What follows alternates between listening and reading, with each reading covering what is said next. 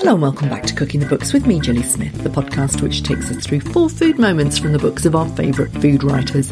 It's about all of life through the prism of food. And this week I'm with Diana Henry. It was always wanting to go yeah. other places.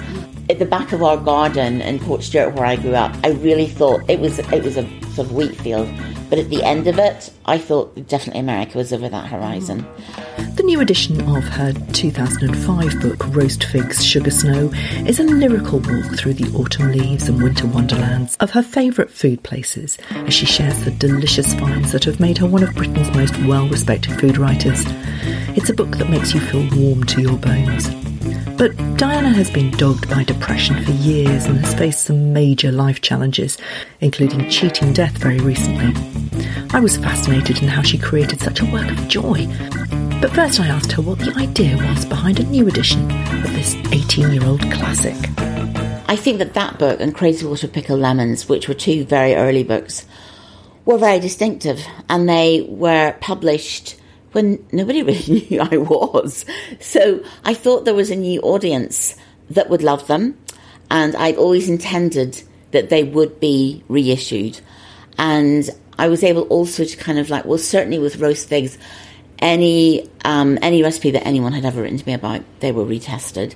So I don't think I've ever had a book which I think is this is completely perfect. Nothing could go wrong in this book at all, which makes me great, even when I kind of like you know, skim through it myself, think, oh yeah, that, oh that recipe, oh that recipe. So, um, and I think it hasn't dated at all. I mean, maybe the photography has slightly, um, although that's debatable. And I don't think the recipes have. You know, I just think it's, I just think it will, will not go on forever because we're eating more vegetables and stuff like that. And a lot of the food is from places that were kind of cut off because they're in mountainous regions or something like that but that what's that's what makes them really special. I mean, the world has changed, obviously. Mm. Um, a lot of those recipes probably haven't changed much, but you've changed. Your place on the world stage has changed. You are now an incredibly well known and highly respected food writer. You have certainly got a, quite a sort of a regal quality about you.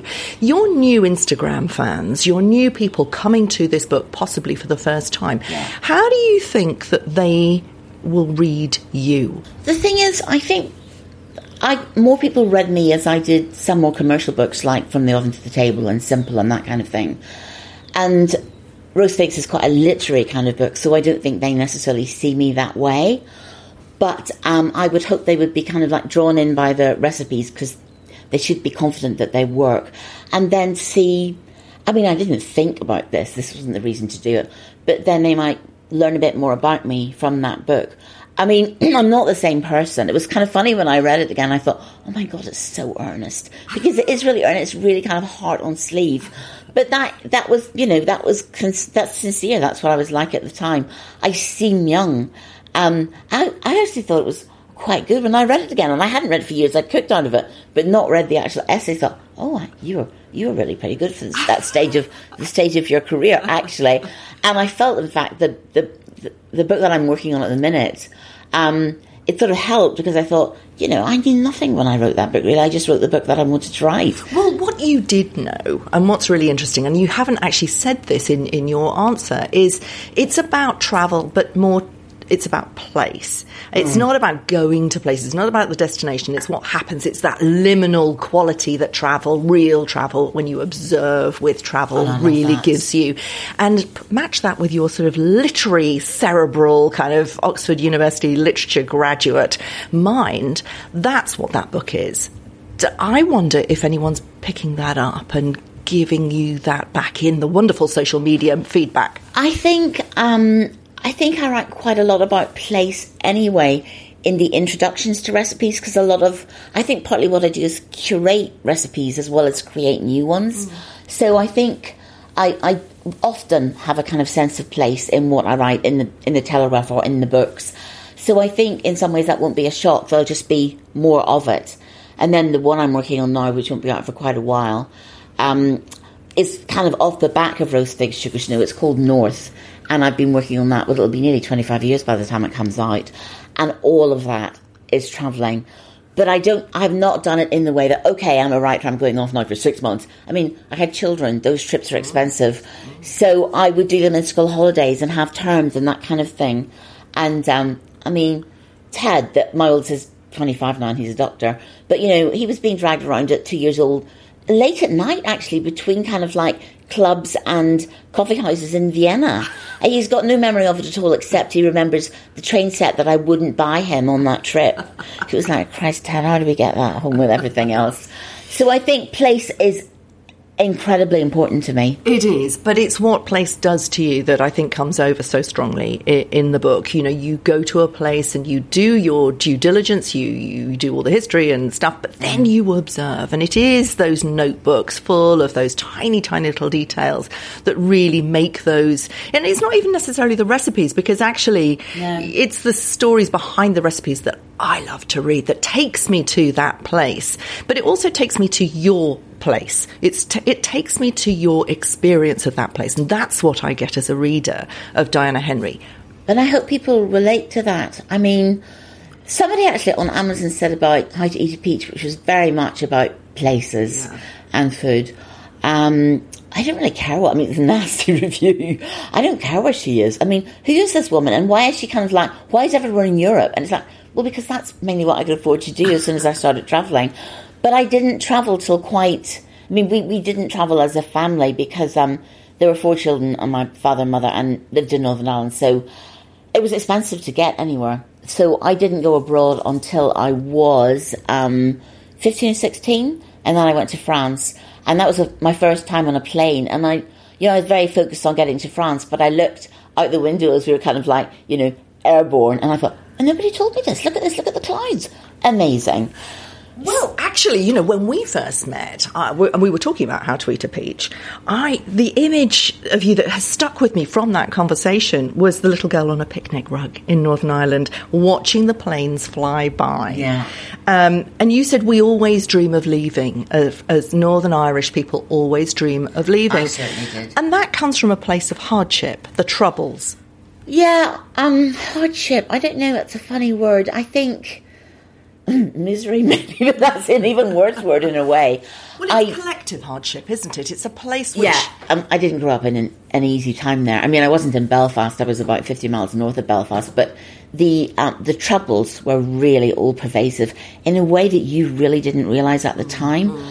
I mean, there's a fantastic documentary on recently, Once Upon a Time in Northern Ireland documentary series, mm. which I started to watch it. I watched five hours straight through and went to bed at six in the morning and I got the children to watch it, and um, they just said, you know, there's people it's kind of like petrol bombing, you know, it's, it's you know explosions, kind of like troops everywhere, security checks, you have to all your bags checked and everything, and that's what it was like, and we took it we took it as normal, and um, going to Belfast, you know, to go shopping. M&S quite often was a target for um, incendiary devices, so we always had to make uh, you know, make arrangements for where we would go if there was a bomb scare, but then also where we would go beyond that, because quite often what would happen is they do they do one place, then they think where people would go to, then they put something there as well. So you had to have your wits about you, and um, I don't think I realised at the time how stressful that was actually, and not just the danger of what would happen, but the hatred. It's really horrible yeah. growing up in hatred. Yeah, and it's interesting that you turn to books, and I wonder if it there's, escape. there's escapism. Absolutely, totally. that's what I read in all your books is this ability to escape, uh, and that's what I mean by taking us with you as as the reader. You're mm. escaping, and you take us into this very lyrical world, and the way that you describe food is visceral, so we can taste it and feel it. Um, and and I think that I wonder how much that has to do do with the little girl trying to sort of escape into her head. I mean, you know, you talk about the uh, your teacher re- reading you Laura, Laura Ingalls Wilder, Wilder yeah. and and actually that's your first food moment. So you know, but that's a wonderful escape. It's a wonderful image on oh, these. No, I read endlessly, and I would go actually. If I went into the spare room, I could slide under the bed on the far side of it, under it, and nobody could find me. And I read, I you know, it was easy for me to go through four books a week and um, and they were they were kind of like they weren't always in other places, but the places did. That was a, an important part of the book to me. I mean, I used to read I used to read things about lumberjacks and that kind of thing. I read a lot of stuff that was set in America. Funny yeah. enough, and I, I, I don't know whether that was deliberate or just that was coincidental. And then I, th- there's a lovely book called Miss Happiness and Miss Flower uh, by Rumer Godden, which is about um, these, it's about Japan really, our Japanese dolls. And I've never been there yet, but I, that's in my mind because, well, I have to go there because I read that book when I was it's little. already in your head. Absolutely. Take us to your first food moment, which is that book that actually is the inspiration for the, the name of the book. Little House in the Big Woods was the first one that we were read, and it was read by my um, kind of like P6 teacher, and we were allowed to put, it was, in, I can just remember it happening on kind of like afternoons and it was getting, oh, that is 10. So, um, on afternoons when it was just starting to get dark and they turned the lights on in the classroom and she said, okay, you can put your heads down. So we used to put our heads down on our arms and she used to read us this stuff. And it was, it's funny when you reread them again because they're actually, there's not a huge narrative. It's mostly about making food. It's about, you know, deciding you're going to put the pumpkins in the attic, um, making stuff to put up, as they say, for the winter. So there's an awful lot of practical kind of preparation in them. But it was in the snow, which is another thing I absolutely love. It was in the snow and it was about this, a family life, but a good family life. So there was a sense of place, there was a family life, and I loved the chapter about maple syrup.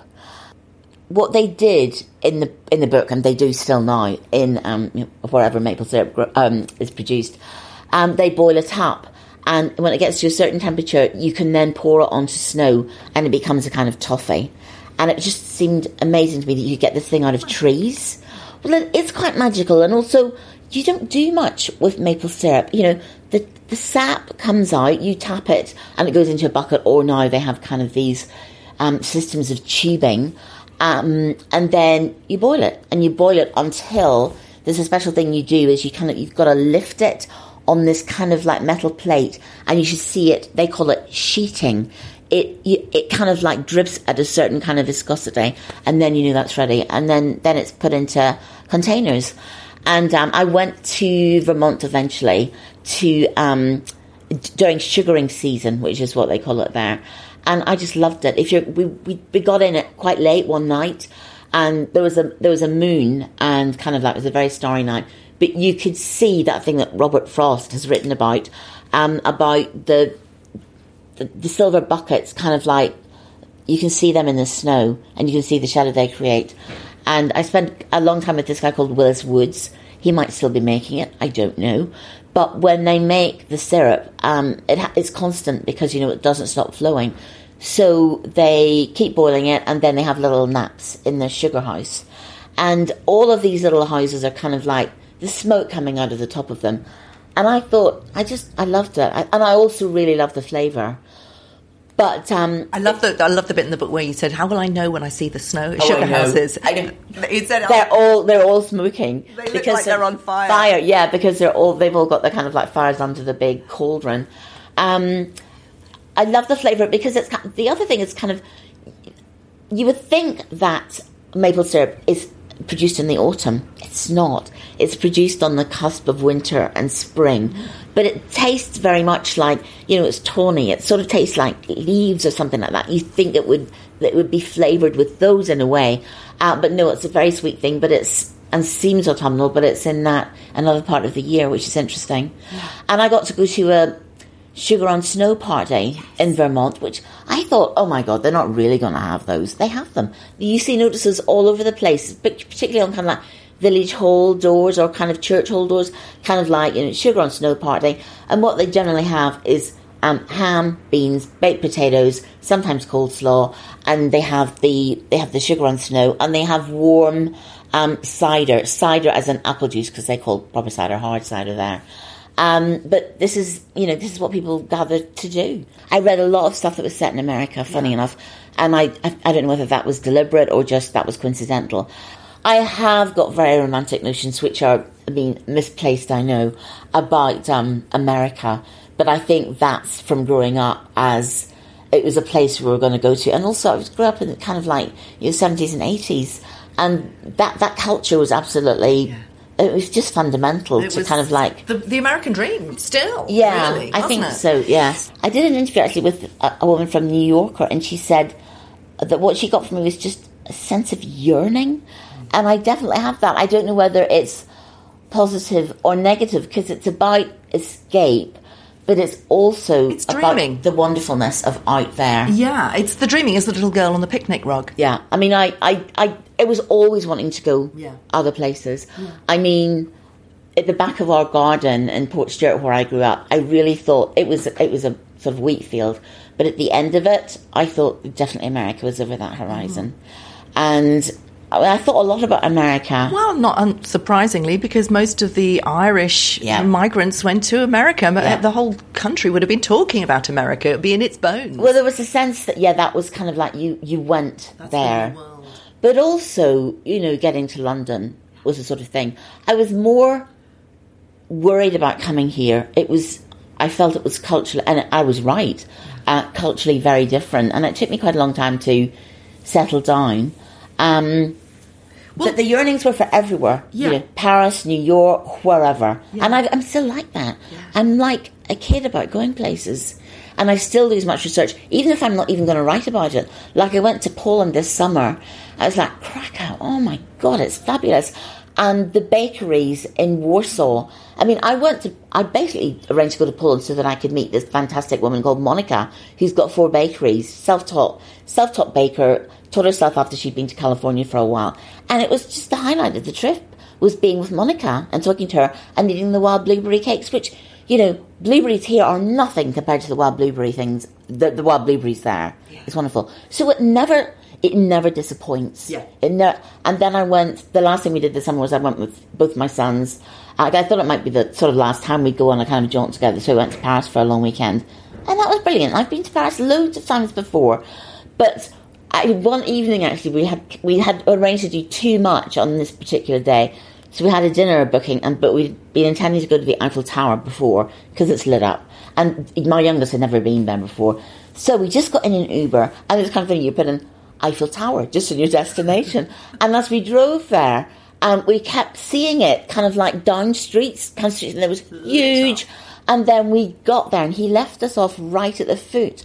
And as soon as we got out, it was lit up. Then it started doing its glittering thing, its sparkling, and it was just like totally. I was like a kid, and so were my so were my sons. Which is like, look at this. This is unbelievable. Oh my god, I'm so glad. You see, this is meant to be. We're here now because we were late, and now we can see it, and it's the best time I'd ever seen the Eiffel Tower. And I've been going since I was like twenty. Yeah, and that sort of childish delight is the thing that kind of goes all the way through the book. I think it's just so everything's so interesting, so fascinating. But most of the book is in Europe, and your second food moment is in Scandinavia.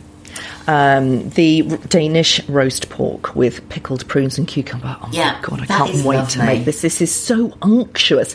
Tell us why you chose this of all the recipes in the book. Because this is the first dish, the very first thing I wrote the first time I went to ate. That's interesting, isn't it? Um, when I went to Scandinavia, so I went to Copenhagen, and we it was near Christmas, and it just started started to snow on the badly on the way into the city.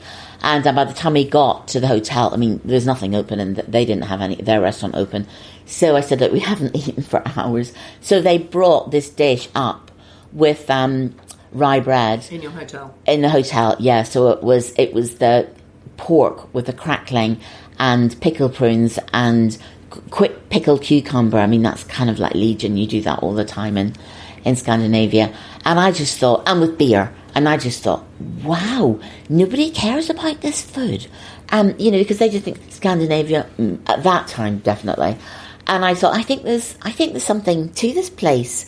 Um, so I went there, and I've been back loads and loads of times. I went on to do Finland and uh, Sweden and kind of everywhere really, and, and and Norway, which is stunningly beautiful.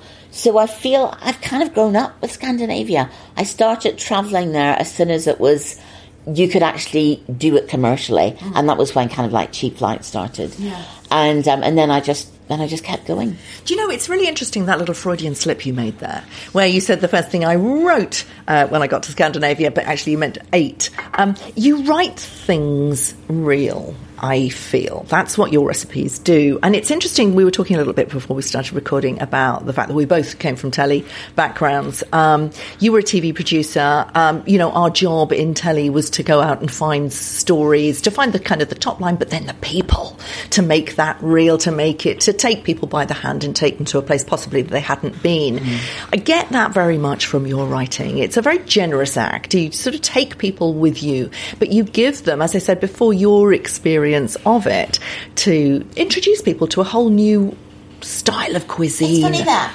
basically I just want I want people to feel like I feel mm, about it. Right. Like this is great, have it. But I find it weird when people say that they do so often say on kind of social media, "Oh, you're very generous with your recipes. You're very generous with your recommendations." Why would I not be? I just think I think, I mean, I have I suffer from depression, so that, that, there's another side to me. But I just basically think life is fantastic, and it's very rich. And I can't believe that people are either bored or fed up, because it seems to me, oh my god, there's a never ending places to explore, people to meet, things to eat, new ingredients, and I just seem to kind of like gobble it all up. But then I want to give it to other people because when people when people write to me and say, "Oh, we did exactly the restaurant you went to in Paris," well, I don't think, "Okay, oh yeah, I really scored there." I think, "Oh my god, I wonder, and were they all good?" Because then I immediately think, "Did you like them? Did they come up to scratch?" That sort of thing. But I, I really want people to have a good time. Yeah, you know, those stories are D- designed to make people happy, aren't they? You, you, know, you take us particularly in this book, uh, into autumn and winter. And you describe the food in this really cozy blanket of words that is designed to make us feel great. I'm careful though, I think, because I don't want to I don't want to write purple prose. You've got to be very careful, I think, when you're writing enthusiastically. And also I don't want it to be without substance. I mean, when I'm writing about Friuli in the northeast of Italy. I learned a lot about that place because it was very different to anywhere I'd ever been. So I had to give the background there, um, you know, with the spice cellars and everything that you wouldn't expect to find in any bit of Italy. So it's not just the loveliness of anywhere, it's kind of like the depth of places Absolutely. Well. And this is your third food moment, actually. So do tell us about the rich history of Friuli and, oh, and how you got Friuli. snowed in there. Oh my God. Well, I, we'd been in the, we'd been in the Dolomites and the kind of like the next stage was to go further up north. And Friuli, I'd never really heard about it. Um, in the northeast, and it, it borders Austria, and there's snow, and um, there it's the densest growth of beech trees anywhere in Europe, actually, and it turned out to be completely delightful. I mean, very untouristy, um, very very regional. I mean, I did yes, the kind of the first day was quite tough in that we drove um, to Friuli and we still had probably about two hours to go, and um, we had an we had an altercation with a snowplow, which meant that the car was a write off actually. So that was not a good experience. But when you're on these things, I don't know, you're in a slightly different world because you're off to kind of try things out and you know, right, yes, so that wasn't something I expected, but that was an experience. And we ended up staying in this um, inn in Sauris that I'd booked. And Sauris is very interesting because it's very famous for its um, smoked food. But the food there is completely different. You might expect, you know, it is more Germanic, more kind of like connected to Austria, and that that area was a kind of like a bit of a channel in the Austro-Hungarian Empire, where people, I mean, the men from there were spice sellers, famously.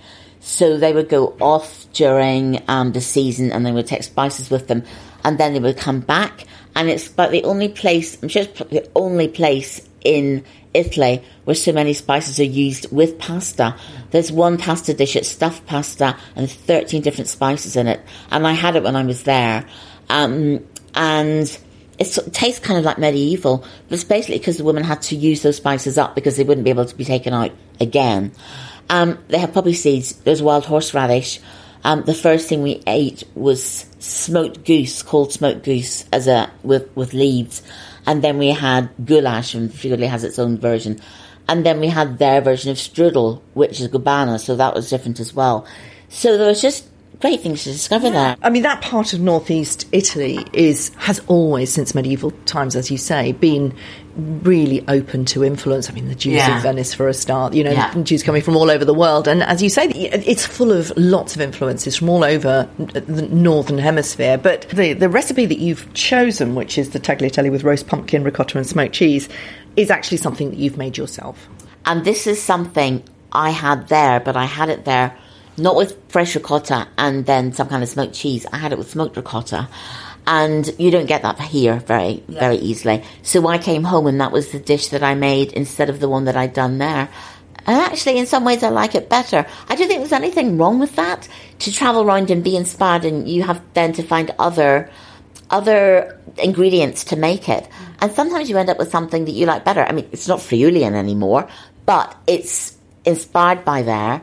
And it's a, it's a lovely dish. I love pumpkin as well. I'm a massive like. Oh my god! You, you write a lot about that. I mean, you've taken a season, or well, two seasons, autumn and winter, to pull all these recipes together. And it's about connection. This is a very comforting experience, isn't it? Your fourth food moment, it's Christmas bread and butter pudding. But it's not. It's all about cranberries. It's about the gloriousness of a cranberry. It's like a Christmas story. I just always wanted to see them. I mean, I've looked at pictures in magazines, and they're, they're there in the fall. So there's the the blue sky, the kind of tawny gold colours of the leaves, and then these these bogs, which is where they where they grow, um, and they are they they go into the bogs with something like they're sort of like big uh, whisks and they, you know, they basically agitate the water so they all float to the top. So there are just then ponds and ponds of this crimson colour. And I mean, you can't quite believe it because they're so stunning. And that was one of the great things that, that I did in research for this book. I wanted to see cranberries. I went to Cape Cod. It was terrific. Um, and I'm very fond of the little cranberry because, you know, there are there's a li- th- you know there's a limited amount of winter fruit, and the cranberry could be one that keeps on going till spring. We only here you stop being able to get it at Christmas, and it's not immediately appealing because it's bitter and you have to cook it. But it is so sharp that it contrasts brilliantly with something like if you're layering up uh, bread and butter pudding, and there's fresh apple in that as well, and sometimes I put mincemeat into it. So it's like it's very good for people who don't like normal Christmas pudding because it's like a very light version of that. And um, and I just I just think that I just think that little cranberry is so it's so cheering and it's so resilient. I mean, you put those in the bottom drawer of your your, your vegetable drawer in the fridge. They'll be there in three months' time, and nothing nothing happens to them. You can keep using them. And of course, they've got such a rich history. The Native Americans, it, it- they used them right from the very beginning. yes, to kind of dye things as well as to eat them.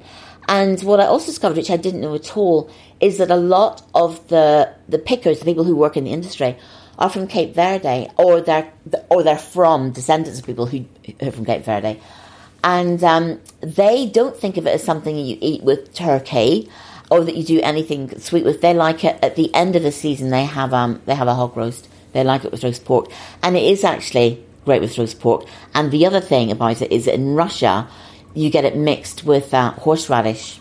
So we just we don't we, kind of like nearly nearly all all the ingredients that we use could be used in different ways if we just thought about it. Yeah. And I just think you know to have a to have an ingredient that takes on another another kind of character and another character and another. Well, it's just brilliant, isn't it? Yeah. I've read this book three times now. I read it in the heat of my French summer holiday, and I tried to find mi-cuit prunes that somebody from the Guild of Food Writers had told me was in Berwick Market. Failed.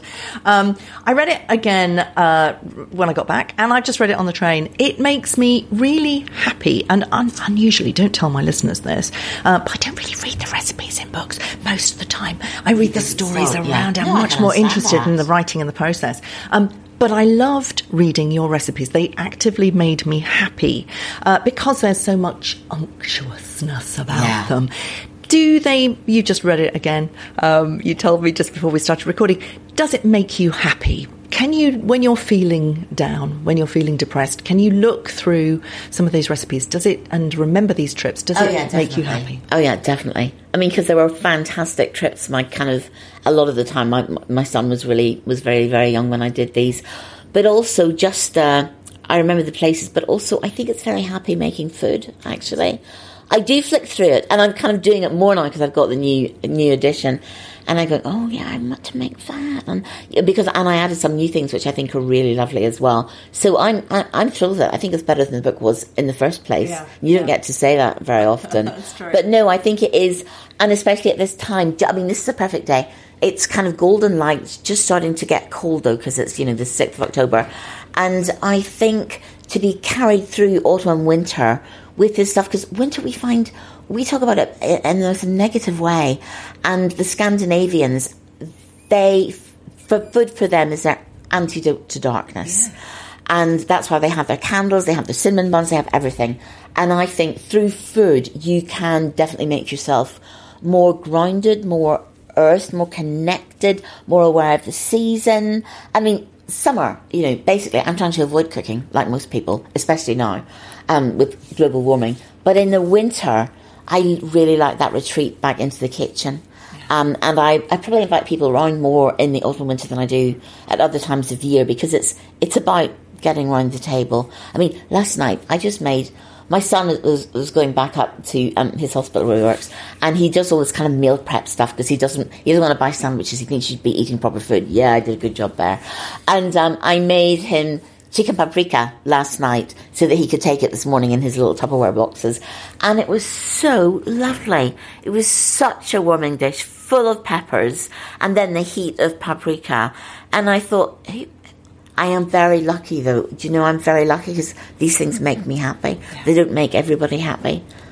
You know, I think that there's a dichotomy, isn't there, between sort of hardship, misery, or whatever you want to call it, uh, which leads to depression very often, and the pleasure of eating, writing about food, feeding people.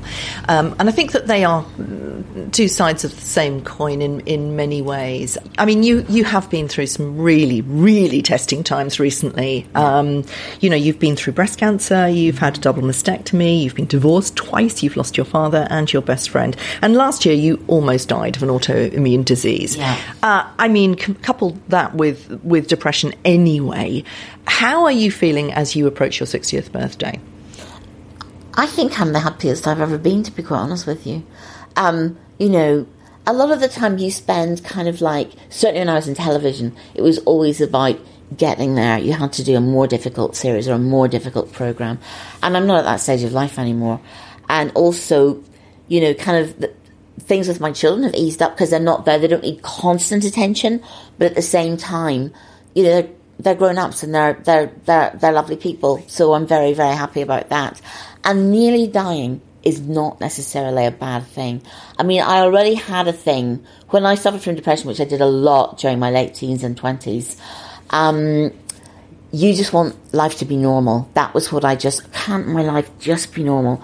Do I have to struggle with this? And I would do it for periods every day, and then it would kind of go away again until, until it would come back. And basically, over the years, I've managed to get on top of that. I mean, I, I'm I do have bad days, and it's generally when I'm too tired.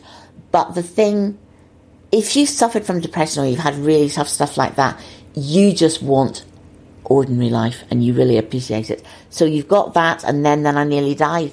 How how thrilled are you going to be to now be able to have a quite ordinary life of not being not struggling with depression and having kind of like well cheated death and having being back with my children and back doing all the things I want to do.